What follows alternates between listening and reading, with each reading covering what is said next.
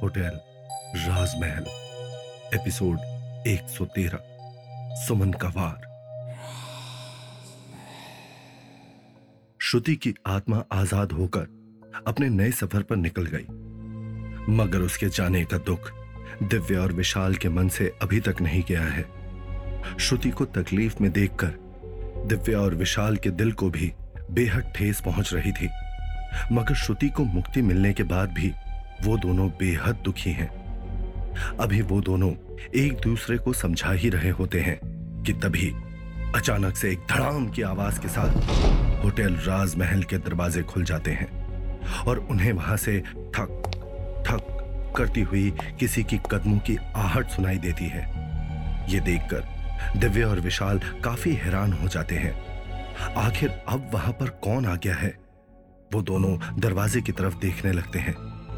वो इस उम्मीद में है कि शायद आयुष ही आया हो, क्योंकि अगर आयुष आज नहीं आया तो सुमन की आत्मा इन्हें खत्म कर देगी।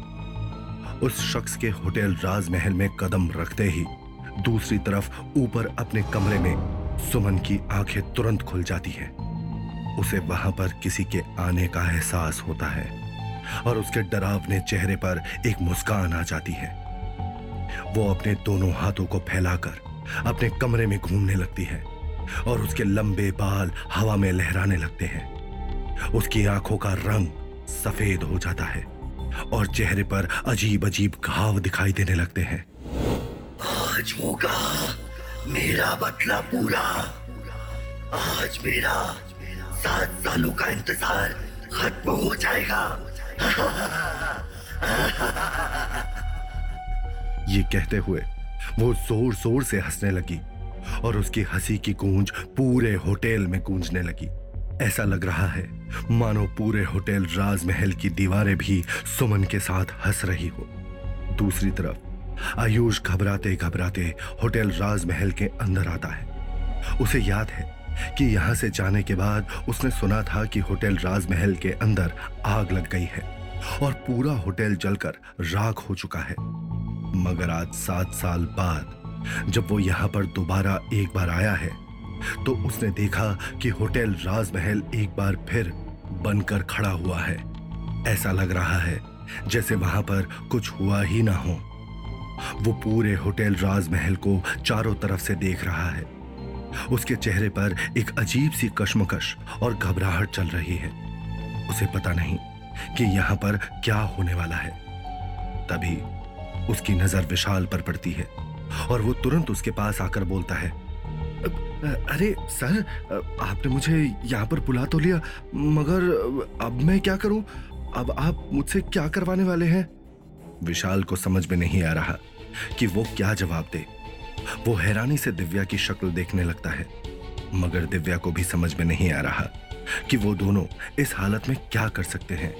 आयुष उन दोनों के चेहरे देखता है और थोड़ा गुस्सा होते हुए विशाल से कहता है, अब बोलो भी, सांप क्यों सूंघ गया? तब तो तुम दोनों मेरे ऊपर बड़ा रोब जमा रहे थे। अब जब मैं यहाँ आ गया हूँ तो अब तुम्हारे मुँह से कुछ निकल ही नहीं रहा। विशाल को समझ में नहीं आ रहा कि सुमन अब तक वहाँ पर क्यों नहीं आई है। आखिर वो किस चीज़ का इंतज़ार कर रही है? क्या उसका बदला लेने से भी ज़्यादा ज़रूरी कोई और चीज़ है? या फिर अभी कोई और कहानी बाकी है? जब आयुष ने देखा कि विशाल कुछ नहीं बोल रहा तो वो गुस्सा होकर चिल्लाने लगा। तुम दोनों जानते भी हो कि मैं कौन हूँ और मेरे डैड यहाँ के कितने बड़े नेता है। मुझे इस तरह से अपनी उंगलियों पर नचाने का मतलब समझते हो? क्या तुम दोनों जानते भी हो कि तुम्हारे साथ क्या कर सकता हूँ मैं? अब आप आप कुछ देर के लिए रुक जाइए। हम अभी आपसे बात करते हैं। दिव्या ने घबराते हुए आयुष से कहा वो दोनों इतनी मुश्किल से तो आयुष को होटल राजमहल लेकर आए हैं और अब सुमन ही वहाँ से गायब हो गई। अगर आज वो नहीं आई तो उनके लिए दोबारा आयुष को वहाँ लाना बहुत मुश्किल हो जाएगा। मैं यहाँ पर अब एक सेकंड भी नहीं रुकने वाला। मैं यहाँ से जा रहा हूँ। और अब अगर तुम मेरे घर के आसपास भी आए तो मुझसे बुरा कोई नहीं होगा। ये मत भूलो कि बेशक मैं अपने डैड को हर जगह इन्वॉल्व नहीं करता। लेकिन मेरी अपनी पावर भी इतनी है कि मैं खड़े खड़े तुम्हें बर्बाद कर सकता हूँ। उसने विशाल की आँखों में आँखें डालकर कहा। इतना कहकर आयुष वहाँ से मुड़ा और अपने पैर पटकता हुआ दरवाजे की तरफ़ आगे बढ़ने लगा। अब रुको, मेरी बात सुनो। विशाल भी उसके पीछे पीछे भागा और उसे रोकने की कोशिश करने लगा। वो उसे इतनी आसानी से वहाँ से जाने नहीं दे सकता। लेकिन आयुष ने उनकी आँखों में डर देख लिया है। वो समझ चुका है कि शायद ये लोग कोई फ्रॉड है और इन्हें कुछ नहीं पता। इसलिए वो विशाल की आवाज़ सुनने के बाद भी रुक नहीं रहा। वो मुस्कुराता हुआ दरवाजे की तरफ़ आगे बढ़ ही रहा था कि तभी अचानक से धड़ाम की आवाज़ के साथ होटल राजमहल के दरवाजे अपने आप बंद हो गए। आयुष हैरानी से वहीं खड़ा का खड़ा रह गया। उसे समझ में नहीं आया कि अचानक से ये क्या हो गया? और ये दरवाज़ा अपने आप कैसे बंद हो गया? दिव्या और विशाल समझ चुके हैं कि अब वहाँ पर क्या होने वाला है। इसलिए वो दोनों सीधा जाकर एक कोने में खड़े हो जाते हैं। देखते ही देखते होटल राजमहल का माहौल बदलने लगता है और वहाँ पर तेज हवाएँ चलने लगती हैं। आयुष अपना चेहरा इधर उधर घुमाकर हैरानी से सब कुछ देख रहा है। मगर उसे कुछ भी दिखाई नहीं दे रहा। लेकिन यह बदला हुआ माहौल आयुष के मन में दहशत को जन्म देने लगता है। तभी अचानक से होटल की सारी लाइट्स अपने आप जलने बुझने लग जाती हैं। ये सब देखकर आयुष बहुत ज़्यादा डर जाता है। उसके साथ ये सब कुछ पहली बार हो रहा है। और उसने कभी इस तरह की कोई चीज़ एक्सपीरियंस नहीं की है। ये ये सब क्या हो रहा है? अरे अरे ओ, ओ पुलिस वाले कहाँ मर गए तुम? वो बहुत घबराते हुए चिल्लाने लगता है मगर कोई उसकी बात का जवाब नहीं दे रहा है। तभी अचानक से उसके कानों में किसी के ज़ोर ज़ोर से हंसने की आवाज़ आने लगती है। देखते ही देखते वो आवाज़ बहुत तेज हो जाती है और ऐसा लगने लगता है जैसे वहाँ पर बहुत सारे लोग उसके ऊपर हंस रहे हो। आयुष को ऐसा लगने लगता है जैसे वो इन आवाजों से पूरी तरह से पागल हो जाएगा। वो चीखते हुए अपने दोनों हाथों को अपने कानों पर रख लेता है। उसे ऐसा लगने लगता है जैसे वहाँ पर ढेर सारे लोग खड़े हैं जो उसके ऊपर हंस रहे हैं। वो भागते हुए दरवाजे की तरफ़ बढ़ता है और अपने हाथों से बुरी तरह से दरवाजे को पीटने लगता है। खोलो! खो, खो, खोलो! बचाओ! अरे अरे ये मैं कहा फंस गया? आयुष ने देखा कि कोई भी उसकी मदद करने के लिए नहीं आ रहा है। उसकी हालत खराब होती जा रही है। वो अपने माथे पर हाथ रखकर परेशान होते हुए कहता है ये ये हंसने की आवाज़ तो सुमन की है। लेकिन वो ज़िंदा कैसे हो सकती है? वो तो मर चुकी है। हाँ मैं दुनिया के लिए तो मर चुकी हूँ। तो मर चुकी हूँ लेकिन तुमसे कुछ हिसाब किताब बाकी था। इसीलिए तुम्हें यहाँ बुलाया है। तभी होटल राजमहल के अंदर से एक तेज आवाज़ आई और पूरे होटल में गूंज उठी। ये ये ये ये तो सुमन की आवाज़ है। नहीं नहीं ऐसा नहीं हो सकता। आयुष को अपने कानों पर यकीन ही नहीं हो रहा कि ये आवाज़ सुमन की कैसे हो सकती है। वो, वो, वो, वो तो मर चुकी है। वो यहाँ कैसे आ सकती है? ये सब ये सब मेरे मन का वहम है और कुछ भी नहीं। मुझे जल्द से जल्द यहाँ से निकलना होगा। नहीं तो ये अजीब सी भूतिया जगह मुझे पागल बना देगी। इतना कहकर आयुष ने एक बार फिर दरवाजे को ज़ोर ज़ोर से पीटना शुरू कर दिया। मगर उसकी सारी कोशिशों के बाद भी वो दरवाज़ा खुल ही नहीं रहा। ऐसा लग रहा है जैसे किसी अदृश्य शक्ति ने उसे बंद किया हो। तभी अचानक से पूरे होटल में किसी के गुनगुनाने की और पायल की छन छन आवाज़ गूंजने लगी। बाहों में चले आ ओ, हमसे सनम क्या क्या पर्दा? ओ हमसे सनम, क्या पर्दा? आयुष के हाथ अपनी जगह पर रुक गए और वो हैरानी से सीढ़ियों की तरफ़ देखने लगा। उसने देखा कि सीढ़ियों से कोई लड़की उतरती हुई नीचे आ रही है, मगर वो उसका चेहरा ठीक से देख नहीं पा रहा। ये गाना तो सुमन गाया करती थी। आयुष हैरानी से उसी तरफ़ देख रहा है। उसे समझ में नहीं आ रहा कि ये सब क्या हो रहा है।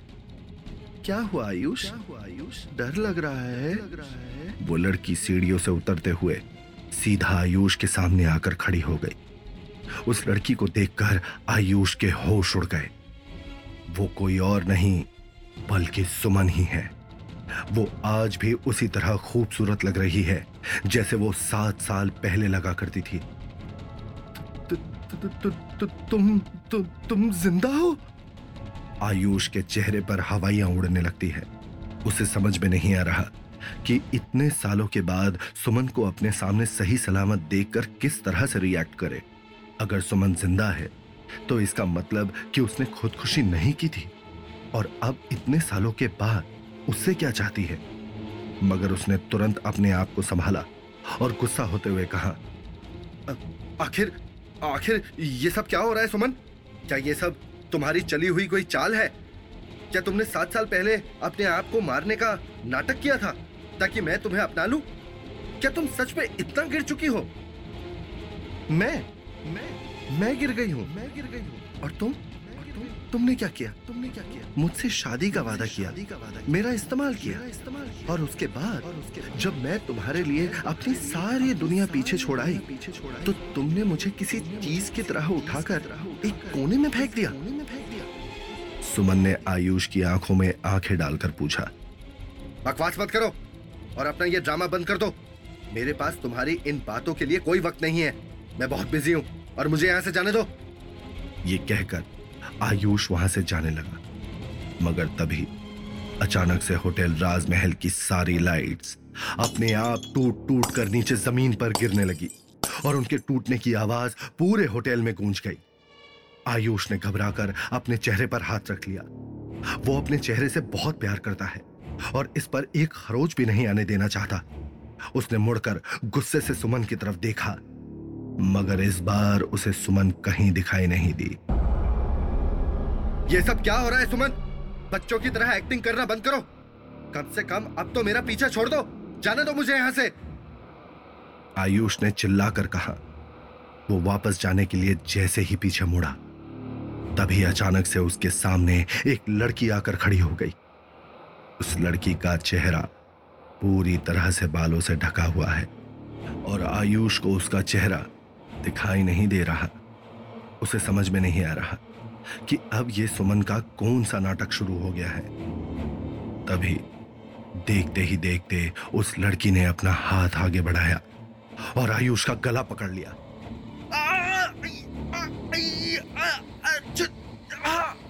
छोड़ो। आयुष बुरी तरह से छटपटा रहा है और अपने हाथों से उसके हाथ को छुड़ाने की कोशिश कर रहा है। मगर उसकी कोई कोशिश काम नहीं आ रही है। तभी उस लड़की ने चिल्लाते हुए कहा अब मैं तुम्हें बताऊँगी कि ज़िंदगी से खेलना किसे कहते हैं? क्या कहा था तुमने? मैं नीचे गिर गई हूँ।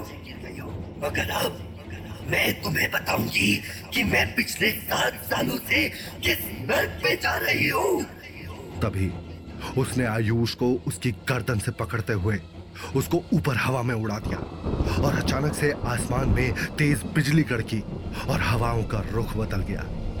तेज हवाओं की वजह से उसके चेहरे से बाल हट गए और कड़कती हुई बिजली की रोशनी में आयुष ने उस लड़की का चेहरा देखा। उस लड़की का चेहरा देखकर आयुष के होश उड़ गए। उसे यकीन नहीं हो रहा कि यह सब कैसे हो सकता है। वो लड़की कोई और नहीं, बल्कि सुमन ही है। लेकिन वो अब पहले की तरह खूबसूरत नहीं रही। उसका पूरा चेहरा सफ़ेद पड़ा हुआ है। और उस पर अजीबो गरीब तरह की दरारें पड़ी हुई हैं। उसकी आँखें पूरी तरह से सफ़ेद हैं, जैसे उनमें पुतलियाँ ही ना हो, और उसके होठ काले पड़े हुए हैं। उसके हाथों से जगह जगह से हड्डियाँ निकलकर बाहर आ रही हैं, और वो दिखने में बेहद डरावनी लग रही है। मैंने तुम्हारे लिए अपनी जान दी थी, आयुष। पिछले सात सालों से मैं इसी होटल राजमहल की चार दीवारी में कैद हूँ और यहीं पर भटक रही हूँ। पिछले सात सालों से मैं इसी नर्क में जी रही हूँ। और तुम तुम अपनी ज़िंदगी आराम से बिता रहे हो। इतना कहते ही सुमन ने आयुष को ऊपर उठाया और उसे ज़ोर से ज़मीन पर दे मारा। आयुष का पूरा शरीर दर्द से बुरी तरह से छटपटाने लगा और उसे जगह जगह पर चोट लग गई। अब मैं तुम्हें बताऊँगी बताऊँगी कि आराम किसे कहते हैं, तुमने मेरी पूरी ज़िंदगी बर्बाद कर दी। और अब मैं तुमसे तुम्हारी ज़िंदगी छीन लूँगी। ये कहते हुए, सुमन तेज़ी से आयुष की तरफ़ आगे बढ़ने लगी। सुमन को अपनी तरफ़ आते हुए देखकर आयुष को ऐसा लगा, जैसे उसकी मौत उसकी तरफ़ आगे बढ़ रही हो। वो तुरंत अपने घुटनों पर बैठकर हाथ जोड़कर गिड़गिड़ाते हुए कहने लगता है मुझे माफ़ कर दो सुमन। मैंने जो कुछ भी किया उसके लिए मुझे माफ़ कर दो। प्लीज़ मुझे माफ़ कर दो। तुम तुम तुम तो मुझसे प्यार करती हो ना? प्यार हाँ, मैं प्यार करती थी लेकिन तुमने मेरी कदर नहीं की। तुमने मुझे बीच रास्ते में अकेला छोड़ दिया। तो अब मैं तुम्हें नहीं बख्शने वाली। ये कहते हुए सुमन ने तुरंत आयुष को उसके कॉलर से पकड़कर ऊपर उठाया और उसे दीवार पते मारा आयुष की हालत इस वक्त बेहद खराब हो रही है। उसे समझ में नहीं आ रहा कि वो क्या करे। वो दर्द से बुरी तरह से छटपटा रहा है और बार बार अपने आप को छुड़ाने की कोशिश कर रहा है। तभी सुमन ने आयुष को पकड़कर उसकी आँखों में देखते हुए कहा तुम्हें अपने चेहरे से बहुत प्यार है ना? मैं तुम्हारे चेहरे की हालत वो कर दूँगी कि तुम अपने आप को कभी आईने में नहीं देख पाओगे। ये कहते हुए सुमन अपने लंबे लंबे नाखून उसके चेहरे की तरफ़ बढ़ाने लगी और आयुष बुरी तरह से रोते हुए उससे गुजारिश करने लगा। नहीं नहीं नहीं छोड़ दो मुझे। आयुष की चीखें पूरे होटल राजमहल में गूंजने लगी। तो क्या होगा कहानी में आगे? क्या करेगी सुमन आयुष के साथ? क्या वो आयुष को मार देगी? या उसे माफ़ कर देगी? क्या करेंगे विशाल और दिव्या आगे? क्या वो सुमन की आत्मा को मुक्त करवा पाएँगे? इन सभी सवालों के जवाब जानने के लिए सुनिए होटल राजमहल सिर्फ़ पॉकेट एफ़ पर।